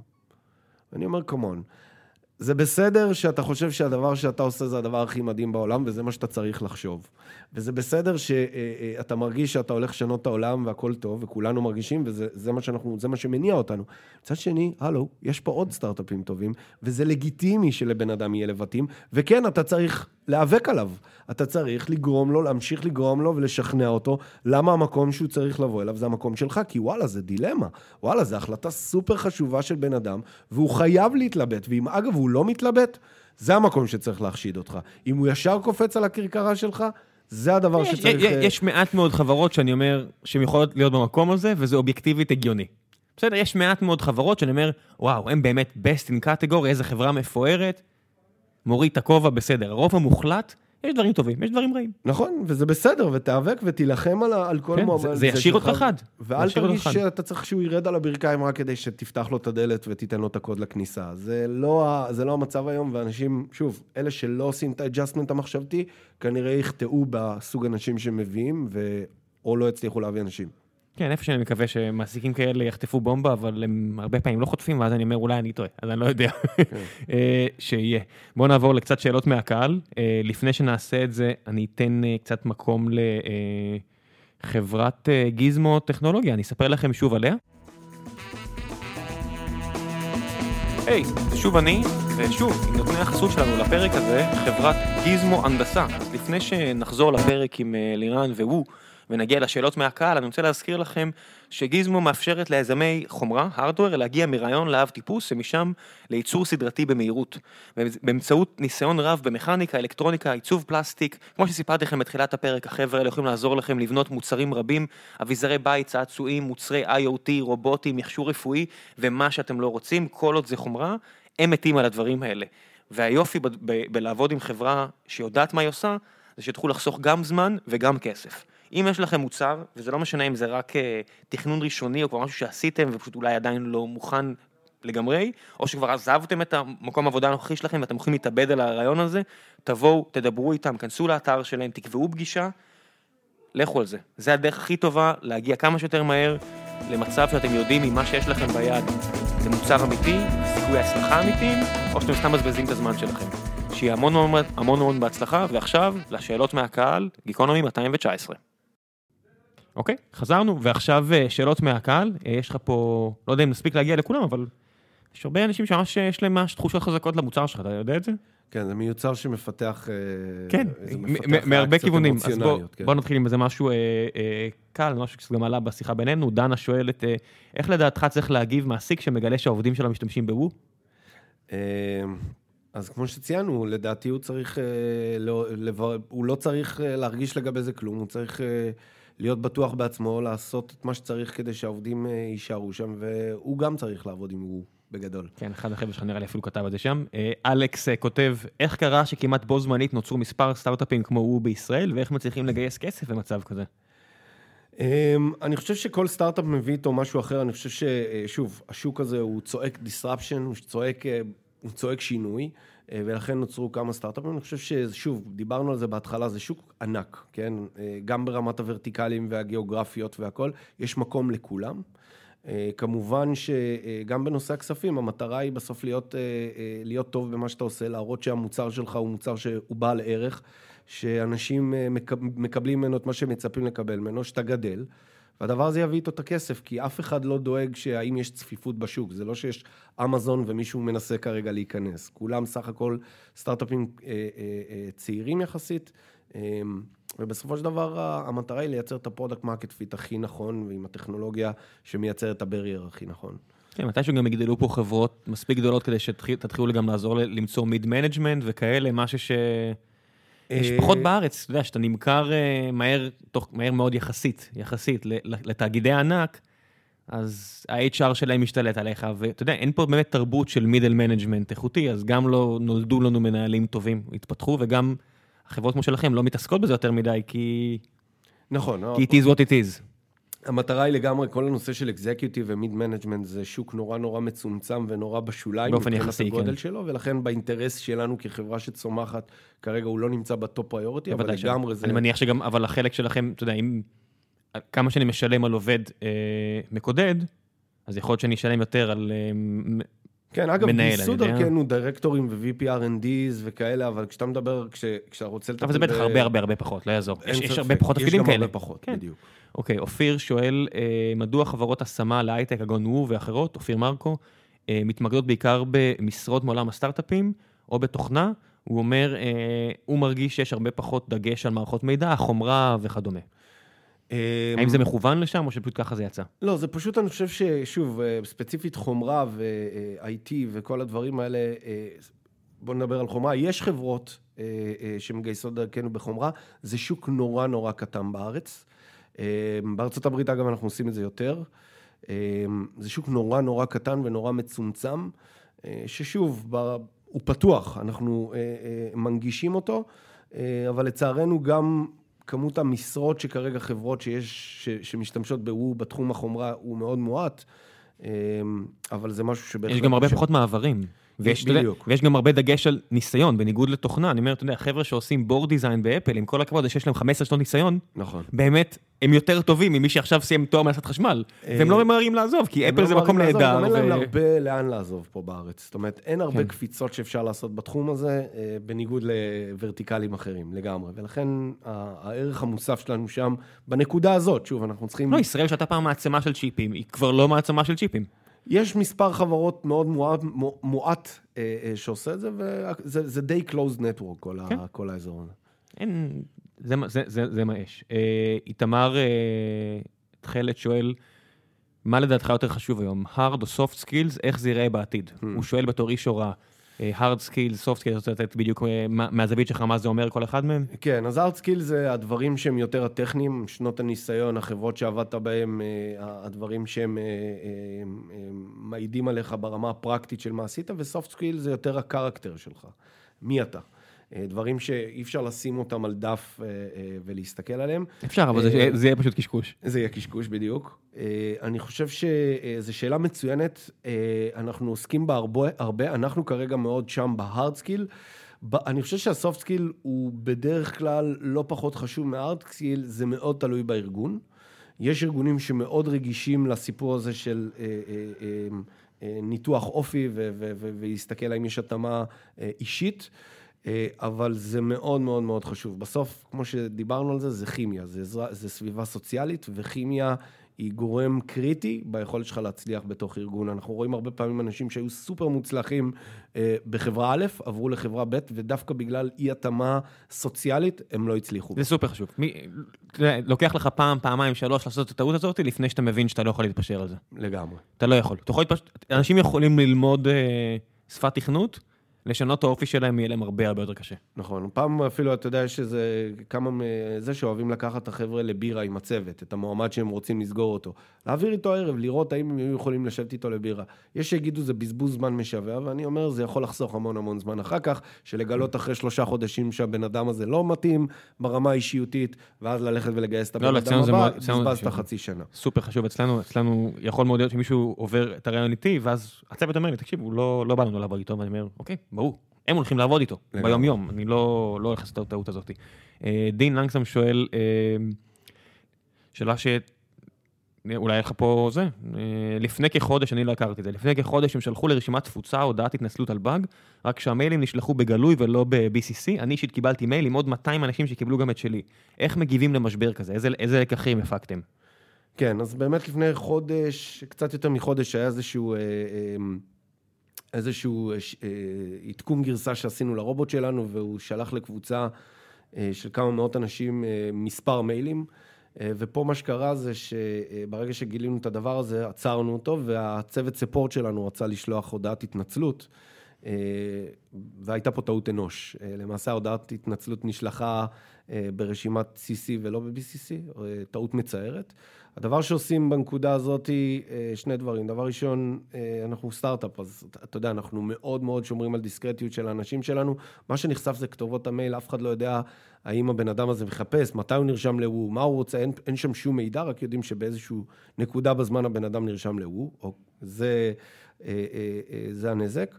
אה, מבחינתנו, מה שעשינו כמובן, אה, אה, זה לייצר איזה שהם, איזה שהם policies חדשים בחברה, שאין יותר התערבות אנושית.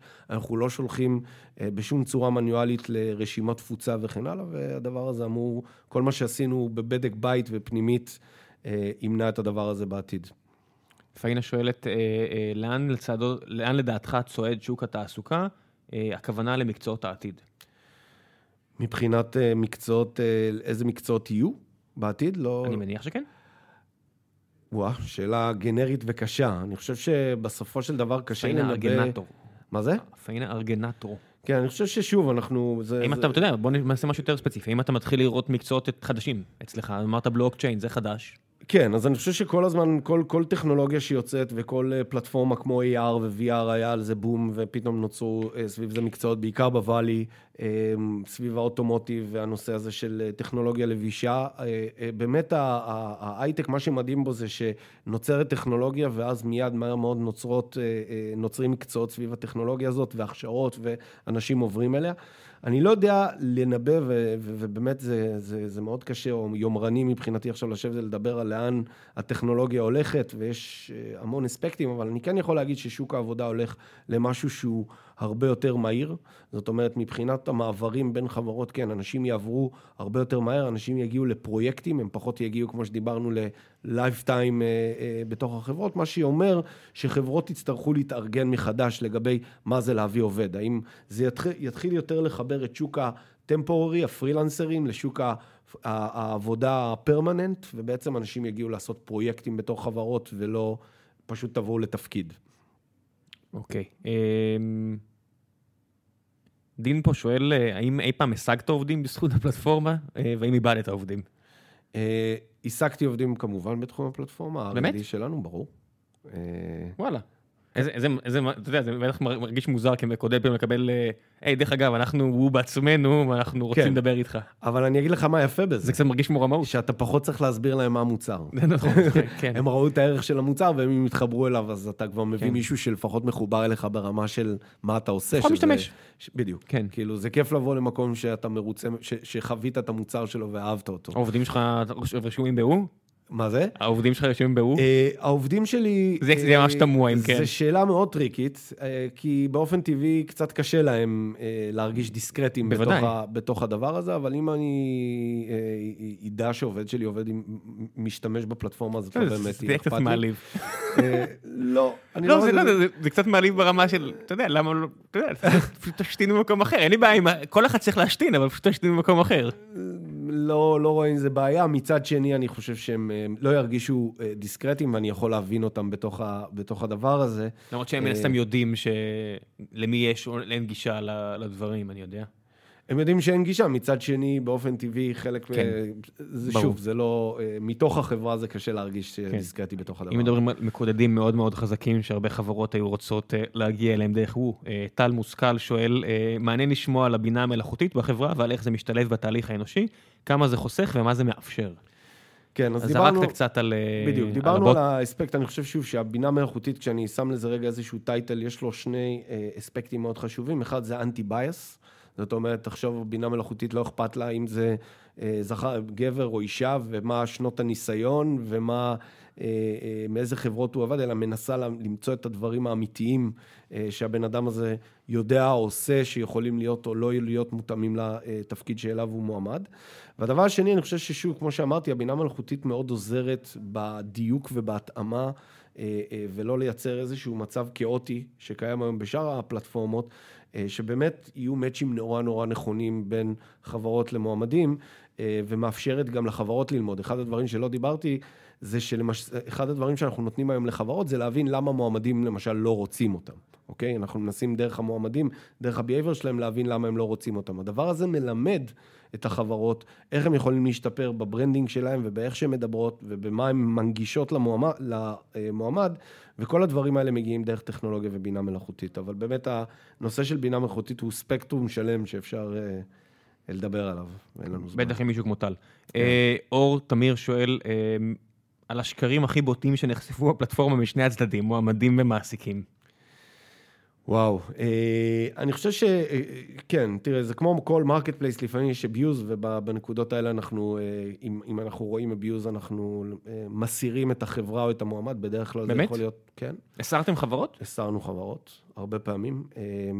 הסרנו חברות שהתחייבו למועמד למשהו מסוים, ובסוף גילית שאתה יודע...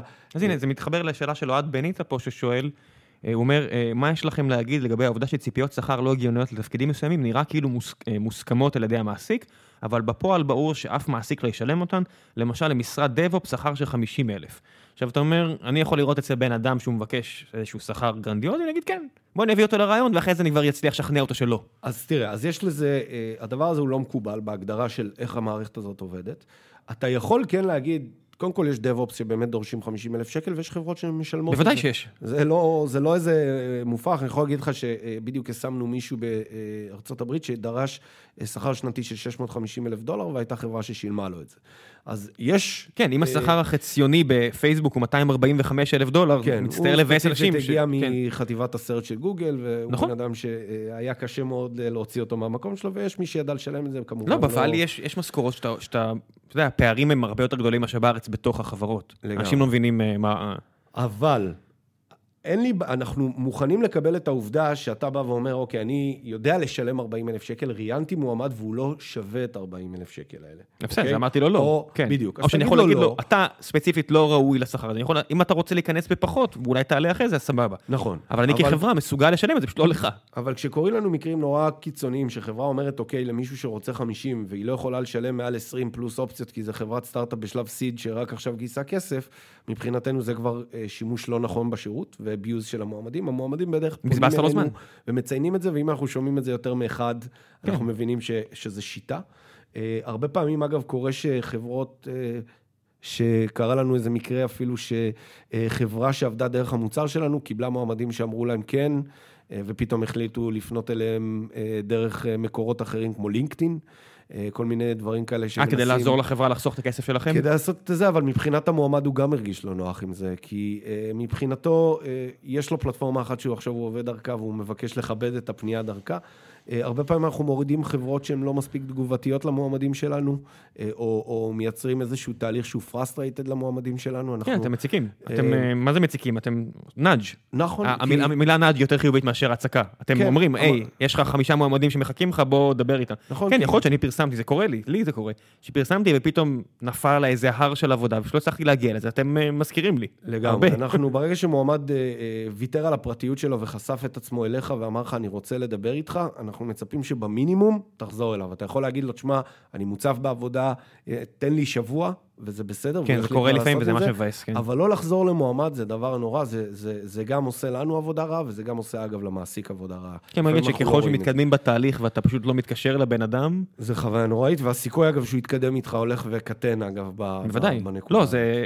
זה- אתה יודע, זה כמו בדייטינג, לא להתקשר, זה קצת כן. אסול מוב, אבל מצד שני, אנשים לא אוהבים להגיד לא. אני בדרך כלל אומר, אה, אתה יודע, לאנשים שאומרים, אה, לא- החברה הזאת לא התקשרה אליי כבר הרבה זמן, כנראה שהם לא רוצים.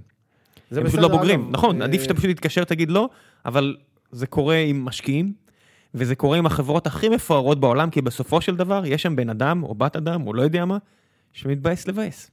כן. הרבה יותר כיף להתקשר ולהגיד לבן אדם, היי, קדימה, מתקדמים, הכל סבבה, מאשר... אתה, לא. אתה, נכון, כשאתה מגייס כסף, אתה יודע איך, איך זה עובד אצל אה, משקיעים. התשובה הכי טובה שאתה יכול לקבל זה כן. התשובה הכי גרועה שאתה יכול לקבל זה לא לקבל תשובה. באמצע זה הלא, נכון? בטח. זאת אומרת, לא זה הרבה יותר טוב מלא לקבל תשובה או שמורחים זמן. אותך. כן. תחשוב על זה שמועמד מרגיש בתהליך הזה כמו שאנחנו מרגישים שאנחנו מגייסים כסף. אנחנו מחכים לתשובה על משהו שהוא נורא נורא חשוב לנו. אני חייב להגיד לך, אני כבר לא שם. מי שלא חזר אליי תוך כמה ימים פשוט לא רוצה. יפה, אז ויש- זה יש הריאקציה VCs שפשוט- השנייה, אבל כן. תר- מה הסנטימנט שלך לגבי הבן אדם הזה, וכשתצליח, האם תחזור ל-VC הזה? התשובה היא, כנראה ש... כנראה שלא, כן, כנראה כנראה שלא. כן. אה, בוא בוא לא נהיה זה. אז uh, צריך לכבד את זה, כמו שאנחנו מרגישים, אנחנו צריכים uh, גם להגיד לא, גם אם זה קצת קשה לנו ולא נעים לנו. אה, אמיר אשכנזי אה, שואל, אה, ממש מעניין אותי מה עומד מאחורי הגישה של הרבה חברות הייטק שמוכנות להשקיע הרבה יותר בגיוס עובד חדש מאשר בשימור עובד ותיק, אה, עובד קיים.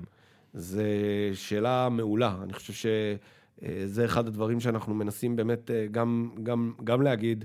בסופו של דבר, גיוס נכון ומדויק, שאתה שם עליו יותר משאבים, ואחר כך עבודה יותר מאומצת על שימור מועמדים, שהיא הרבה יותר קריטית מלהשקיע עוד כסף בגיוס עובדים.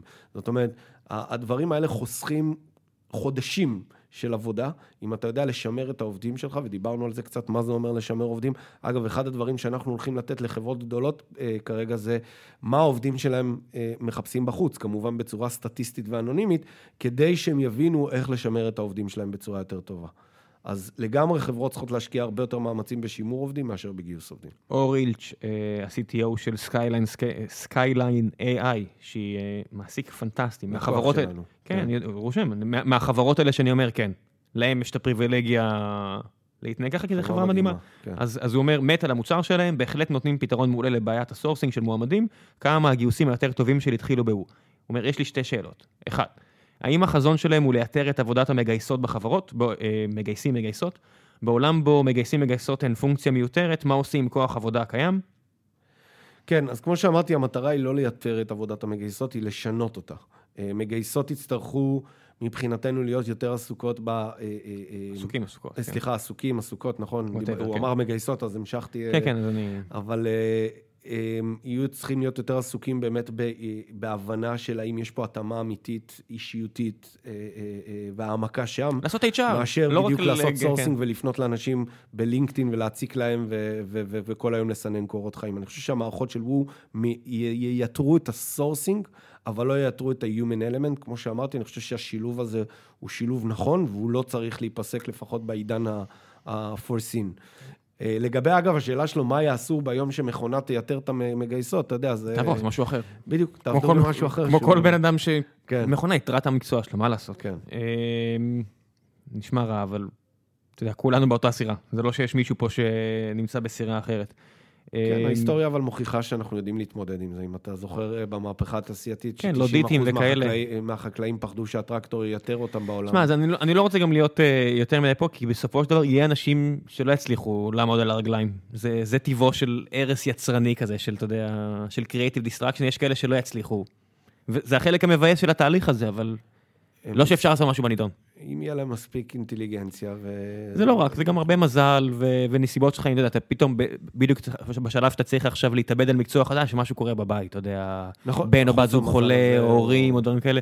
זה המציאות, אתה יודע, אין מה לעשות. אבל אני- היא גם קיימת היום. נכון, זה- כן, זה זה זה הסיטואציה. לא- זה זה לא שכולם יסתדרו, ואני לא... אני לא שם, אני לא לא אשקר לאף אחד שאתה יודע... כן. זה העולם. אבל זה גם בטח לא הולך לעשות אפוקליפסה, כמו שזה נראה. בשוק התעסוקה? לא, לא נראה לי. להפך. כן. אני חושב ש- אני חושב שזה... אנשים יעשו דברים יותר מעניינים, ב- בטוטל. כן, עושים פחות עבודה שחורה. כן. אה, שתיים. אחרי שאיתרתי, זו השאלה, השאלה האחרונה שלו, וזה גם תהיה, אני חושב, השאלה שנסיים איתה. אה, יש עוד כמה שאלות ששאלו פה, למשל, אה, שמואל אה, ארסמן שאל אם אתם רוצים לעבוד גם מחוץ להייטק. כן. אז כן, ענית, אז בגלל זה אני לא העליתי את השאלה. השאלה האחרונה היא גם שאלה שלו. אה, הוא אומר, אחרי שאיתרתי מועמד דרך הפלטפורמה, אני עדיין מבלה זמן רב בשאר תהליך הגיוס. למשל, בדרך כלל נבלה לפחות שלוש שעות של הצוות בדיבורים מועמד מבטיח, עוד לפני שלב הרעיון המקצועי. אה, האם אתם אה, אה, מתכננים פתרונות גם לאזורים האלה? אז כמו שאמרתי, המטרה שלנו היא, היא כן להמשיך לייתר דברים יותר טכניים כמו רעיונות מקצועיים. אנחנו עובדים עכשיו על כמה דברים מאוד מעניינים בתחום הזה, שיחסכו חלק מה-technical due diligence, technical interview, אבל כמו שגם ציינתי, כל הנושא של אה, הבנה של אה, אה, התאמה סוציאלית, התאמה בין אישית, זה משהו שכרגע אנחנו משאירים אותו אה, ללקוח ואנחנו לא מתיימרים אה, כרגע ל- לייתר אותו גם כן. אוקיי, אז הגענו לשלב האחרון אה, בפודקאסט, שבו אני אתן לך את הבמה להמליץ על מה שאתה רוצה, אה, ספר, סדרה, אה, משהו, אני יודע, לא, הייתי צריך להגיד לך לפני, אני, זה נהיה מביך כבר שאני אומר את זה, אני יודע שהייתי צריך להגיד לבן אדם לפני, אבל באמת שהייתי צריך להגיד לך לפני, אז הנה, שוב, בהפתעה, בצורה הכי שכונה שלי, אני שוב אעמיד אותך על הזרקור ותמליץ על משהו, מה שבא לך. האמת שאני רואה עכשיו סדרה, בטח הרבה רואים אותה כרגע בנטפליקס, שנקראת בית- הנייר. יצא לך לראות אותה? לא, מה זה? סדרה מעולה, כמו אושן 11, Mm. רק סדרה של שתי עונות, ספרדית. אה, אה, כן, כן, אה, ליפז ראתה את זה וממש אהבה. ראיתי את זה מהצד מדי פעם, נראה מעולה. נראה מעולה, שווה לראות אותה. איך זה נקרא ב... בית הנייר אה, זה זה ב- זה בקאסה ב- דה פאפה. אה, תחפשו בנטפליקס. כן, זה, זה, זה במדריד ומשהו כזה, וזה נראה... בטולדו, כן. בטולדו? אה, אוקיי, כן. אז בכלל... אה, על אה, קבוצה של אנשים שנכנסים לאיפה- לבנק אה, שמדפיס שטרות, וסדרה סופר, סופר בנויה יפה. כן, טוב, מה, לראות. הגעת להמלצה, למרות ש... איך שקפץ לי, זה רק בגלל שאתמול איכשהו הייתי בבין של ה- של הסדרה, זה זה בא לי בטיימינג טוב. אז אני גם ממליץ על, אם ככה, על- בנטפליקס, יש עונה חדשה של בוג'ק הורסמן, עדיין לא ראיתי אותה, אבל אני בטוח שהיא מוצלחת, ואם יהיה לי זמן בקרוב אני אראה אותה, כרגע יש לי פחות זמן, אבל אני ממש מחכה לזה, אז אני אמליץ לכם, לפני שאני אפילו רואה את זה, עונה חדשה של בוג'ק. אדם, תודה רבה רבה שהגעת. בהצלחה. אה, מי ייתן נהיה משתמשים פסיביים בו. חוץ ממני, אל תקשיבו, אני לא מחפש שום דבר, אני לא מחפש. ביי.